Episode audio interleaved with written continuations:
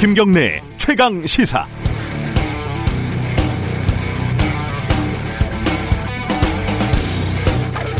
벌써 오래됐네요. 지난 2월 18일 대구 신천지 코로나 사태 시작이었던 31번 환자가 확진 판정을 받았습니다. 그 뒤에 대구에서는 코로나가 걷잡을 수 없이 확산을 했고 5일 뒤에 정부는 최고 수준인 심각으로 위기 경보를 발령을 했습니다.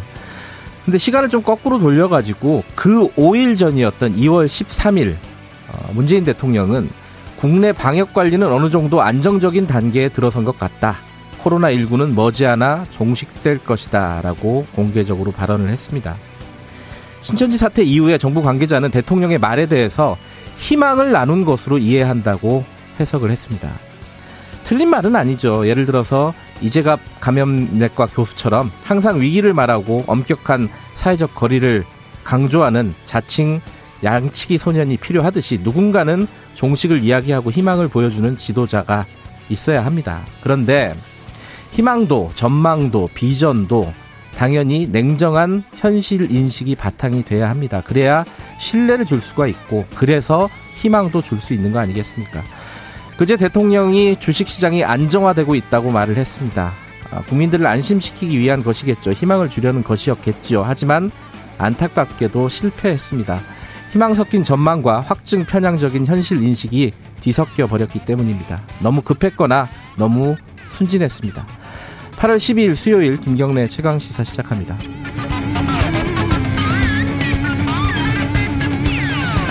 네, 김경래 최강 시사는 유튜브 라이브 열려 있습니다. 실시간 방송 보실 수 있고요. 샵 9730으로 문자 보내주시면 저희들이 공유하겠습니다. 짧은 문자는 50원, 긴 문자는 100원, 스마트폰 콩 이용하시면 무료로 참여하실 수 있습니다.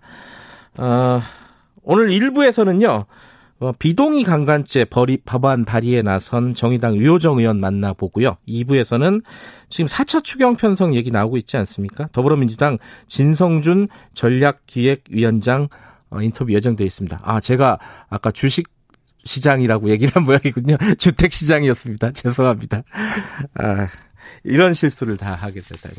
자, 오늘 비가 오늘은 좀 많이 안 오는 것 같아요. 어, 어, 지금 교통 상황 어떤지 좀 궁금하신 분들 많을 것 같아갖고 교통 상황 잠깐 연결해 보겠습니다. 교통정보센터 김민희 씨.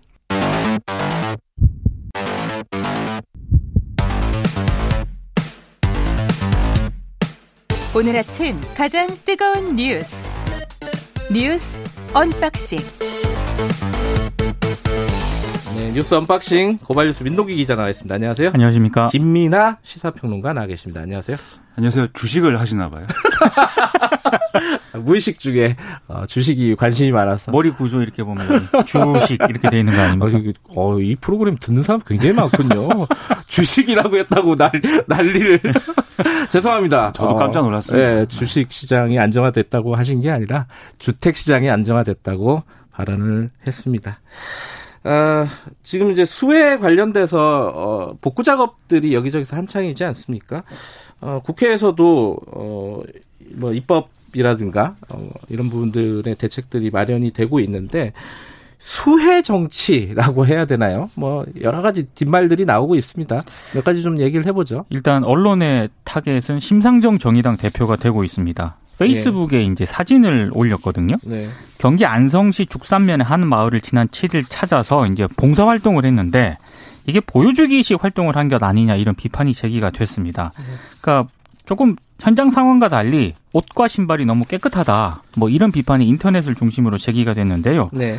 아, 논란이 좀 제기가 되니까 심상정 대표가 페이스북에서 사진을 삭제를 했습니다. 근데 어제 정의당 김종철 선임 대변인이 언론 보도를 또 강하게 반박을 했는데 심 대표 사진은 복구 활동 초기에 잠깐 찍은 것이고 이후 사진은 복구 활동에 경황이 없던 당직자들이 제대로 찍지 못했을 뿐이다. 옷과 장화가 깨끗하다는 지적이 있으니까 사진을 삭제했다는 언론 보도는 사실과 다르다 이렇게 반박을 했고요. 정의당은 흙탕물 복장에 또 심상정 대표 사진을 또 공개를 하기도 했습니다. 네. 아... 잘 이해가 안 됩니다. 이 얘기가 첫째로 예. 첫째로 그 사진을 올리면서 사실 누가 봐도 이 옷이 깨끗하다든지 이런 것들은 아 이렇게 올리면은 뭐 사진 찍기 위해서 이 복구 현장에 간 거 아니냐 이런 얘기가 누가 봐도 나올 수 있는 그런 사진이었는데 네. 올리면서 그런 경각심이 없었는가 이런 생각이 들어서 첫 번째로 이해가 안 되고 두 번째로 언론 보도가 이제 뭐 잘못됐다라고 유감을 뭐 표시한 것에 대해서는 사실 뭐 그게 중요한 게 아니지 않습니까? 지금 이 상황은 네. 그 사진을 왜 그렇게 올렸으며 이거 사진을 올린 사연에 대해서 해명을 하면 되는 것인데 왜 언론 보도가 잘못됐다는 거에 이제 좀 주안점을 둬서 얘기를 하는지 이게 이해가 안 되고 세 번째로는 어 이제 이, 이 얘기를 다 하고 나서 이게 왜 논란이 되는지 이해가 안 된다라고 또 얘기를 했거든요. 김정철 음. 선임 대변인이 그러니까 총체적으로 볼 때 이게 왜 논란이 되는지 이해가 안 된다는 것은 그것은 아마추어라는 것입니다. 음. 그래서 이게 전반적으로 뭐가 지금 문제가 되고 있고 이 수혜라는 것에 대해서 이제 정치인들이 복구 현장에 가면 어떤 비난을 받을 수가 있다. 그렇기 때문에 어떻게 진정성을 좀 보여줘야 된다. 이런 것들이 지금 이 정의당 심상정 대표의 사진 논란에서는 하나도 지금 네. 정의당이 느끼지 못하고 있는 것 같아서 좀 과할 정도로 언론 비판이 집중이 되는 가장 큰 이유 가운데 하나가 정의당이 그동안 수혜 정치 이런 부분에 대해서 상 비판적이었거든요. 음. 근데 이제 왜 이러냐 뭐 이런 비판도 한 맥락이 좀 깔려 있는 것 같습니다. 네, 어, 지금 이제 다른 당들도 어, 그, 뭐 봉사활동 같은데 많이 가지 않습니까? 굉장히 상대적으로 조심하게 됐어요. 이것 때문이라도. 근데 조심을 하는 것 같지 않습니다. 아, 그래요? 그러니까 왜냐하면 더불어민주당 같은 경우에도요. 예. 어제 원내대표단 소속 의원 20명이 충북 음성 수해 현장을 찾았거든요. 네. 봉사활동을 했고 오늘과 내일에도 전당대회 출마 후보들하고 지도부가 수해 현장을 또 방문을 한다고 합니다. 네. 잘 아시겠지만 이렇게 방문을 하게 되면은 보고도 해야 되고 그렇죠. 의존도 해야 되고 이게 오히려 방해가 된다라는 지적이 네. 많거든요. 지자체장이 나와서 또 의존도 해야 되고 다 보고도 해야 어, 됩니다. 예. 그리고 또 미래통합당 지도부도 이제 어제 이틀째 복구 작업에 나선 그런 상황인데 이렇게 정치인들이 수해 현장에 가는 것 자체가 과연 온당한 것인지에 대해서 한번 고민을 해볼 필요는 있습니다. 그러니까 저도 그런 생각을 하는데 다만 이제 가서 뭐 국회의원들이 뭐 수십 명씩 가서 뭐 복구 현장에 들어간다고 해서 뭐 복구에 얼마나 도움이 되겠습니까? 도움은 안 되죠, 그게. 다만 이제 정치인들은 국민의 대표고 그렇기 때문에 국민들이 어떤 고통을 받고 있는지 현장에 가서 음. 또 이렇게 좀 몸으로 부딪, 부대끼면서 느껴보는 것도 필요할 것 같습니다. 그러면 그런 차원의 어떤 정치적 메시지나 그런 것들을 보여줄 수가 있어야 된다는 것이죠. 그래서 네. 지금 정치권이 그런 메시지를 어떻게 지금 보여주고 있느냐 이 점은 음. 좀 의문인 상황입니다. 정치권에서 더 중요한 거는 봉사활동보다 중요한 거는 사실 이제 입법이라든가 뭐 이런 그렇죠. 부분들이잖아요. 이거는 어떤 부분들이 지금 얘기가 되고 있죠?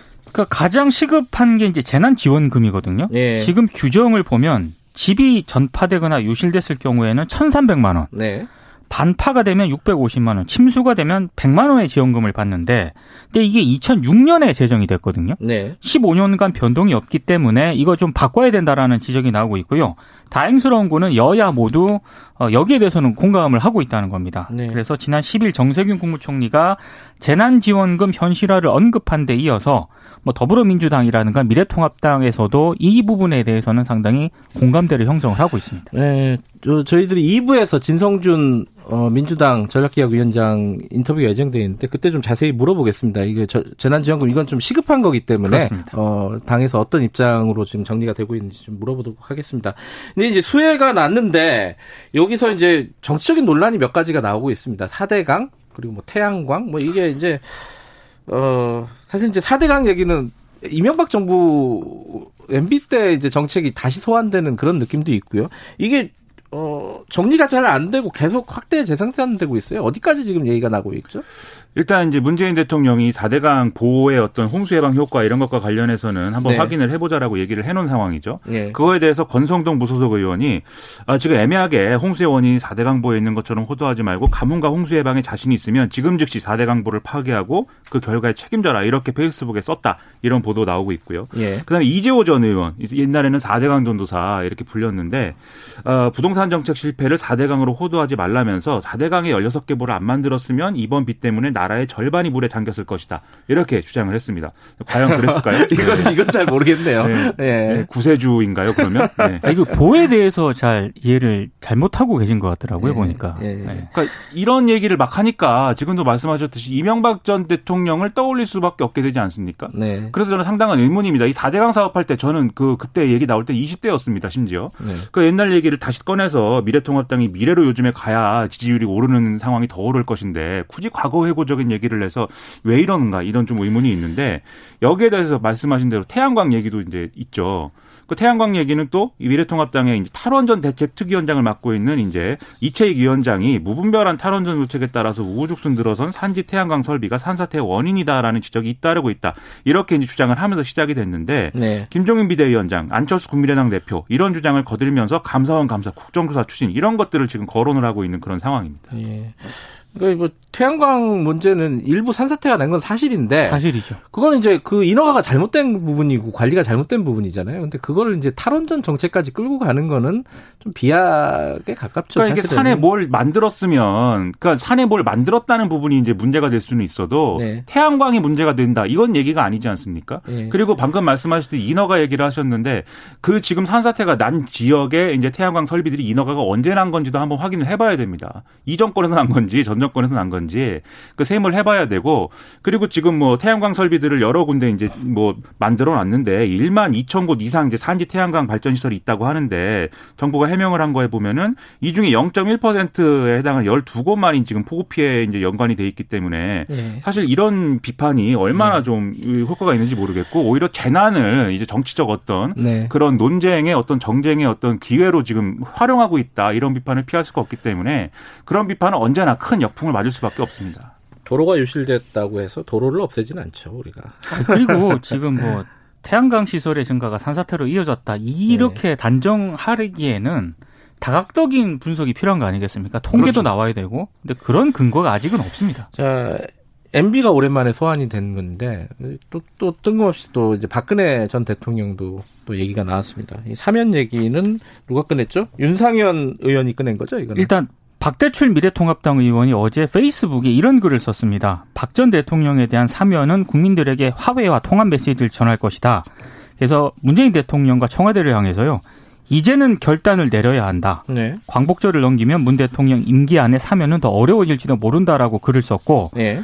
윤상현 무소속 의원도 문재인 대통령을 향해서 통큰 결단을 내려주시길 거듭 당부드린다 이렇게 촉구를 했습니다. 음. 그런데 이게 사실은 어, 사면 요건이 아직 안 되잖아요. 확정 판결이 안 나서. 그렇습니다. 그렇죠. 이 얘기 할 때마다. 어, 참 이상해요, 이거는. 할 때마다 얘기를 하는데 형이 확정이 돼야 사면이, 사면을 하든지 말든지 하는데 그렇지 네. 않지 않느냐라고 하지만 계속 얘기를 꺼내는 것은 앞에 이제 뭐 4대강 얘기도 마찬가지인데요. 네. 결국은 이제 기존 지지층이 이제 만족할 수 있는 메시지를 던지면서 계속해서 음. 어떤 자기 정치적 존재라든가 이런 것들을 좀 계속해서 쌓아가는 것이고 네. 반대로 얘기하면은 지금 여당의 입장에서는 사실 고마울 겁니다. 이 4대강 얘기 꺼내고 박근혜 사면론 꺼내고 이런 게 여당 입장에서는 지금 최근에 곤혹스러웠는데 부동산 얘기 뭐 검찰 얘기 이래서 계속 곤혹스러웠는데 오히려 이제 여기에 반박을 하면서 또 지지층 결집을 유지할 수 있는 거잖아요. 음흠. 그런 상황이 되니까 사실은 이게 어떻게 보면은 두 당이 윈윈이다 이런 생각도 드는데 손해는 미래통합당이 더 많을 것이다라는 생각입니다. 음. 음.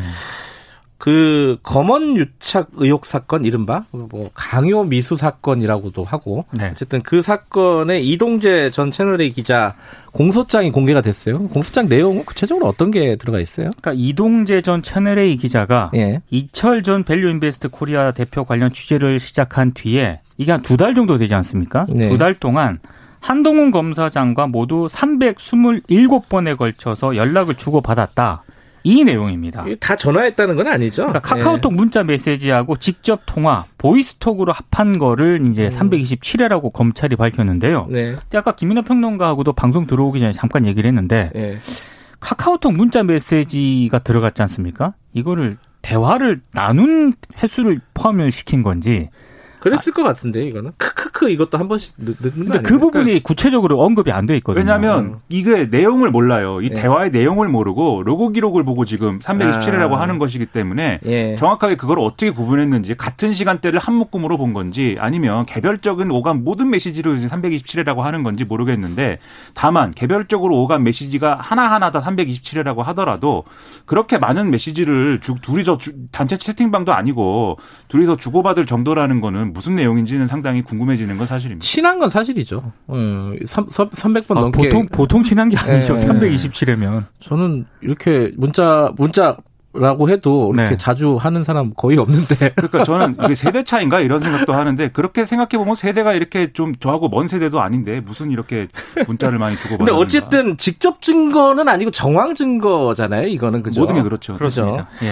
그러다 보니까 이제 이동재 전 기자라든가 한동훈 검사 측은 이게 뭐 혐의가 입증이 안 된 거 아니냐라고 얘기를 할 수 있는 부분이 있는 거 아니겠어요? 그렇죠. 327회에 뭐 해당한다는 이 메시지 내용이 네. 지금 뭐 신라젠 문제라든지 이런 한동훈 검사장의 어떤 역할이라든지 이동재 네. 전 기자가 했다거는 강요미 수죄를 구성하는 그런 이제 증거로 볼 수가 볼 수가 있는지 없는지를 지금 모르는 것인데 예. 이런 내용을 지금 공소장에 써놓은 것 자체가 이제 뭐 이른바 이제 공소장 일본주의 이런 것에 이제 위배된다 이런 비판을 지금 이제 이동재 기자 측에서는 얘기를 하고 있습니다. 근데 공소장 일본주의가 이게 정확히 뭐예요? 이게 되게 어려운 말이라서. 공소장에는 그 범죄 요건을 구성하는데 필요한 내용만 기재해라 이 얘기인 음. 건데 사실 솔직히 얘기해서 지난 뭐 대통령들에 대한 어떤 재판이라든지 이런 예. 데서도 예. 맨날 나오는 얘기가 공소장 일본주의입니다. 예. 왜 혐의하고 이제 상관도 없는 내용을 다 적어서 판사가 그 내용을 보면서 이 혐의에 대해서만 따지는 게 아니라 다른 예단을 이제 갖게 하느냐 이 비판을 하는 건데 예. 참 공소장 일본주의가 실제로 뭐인지에 대해서는 그것은 이제 검사를 불러서 이제 물어봐야 될 것 같습니다. 같습니다.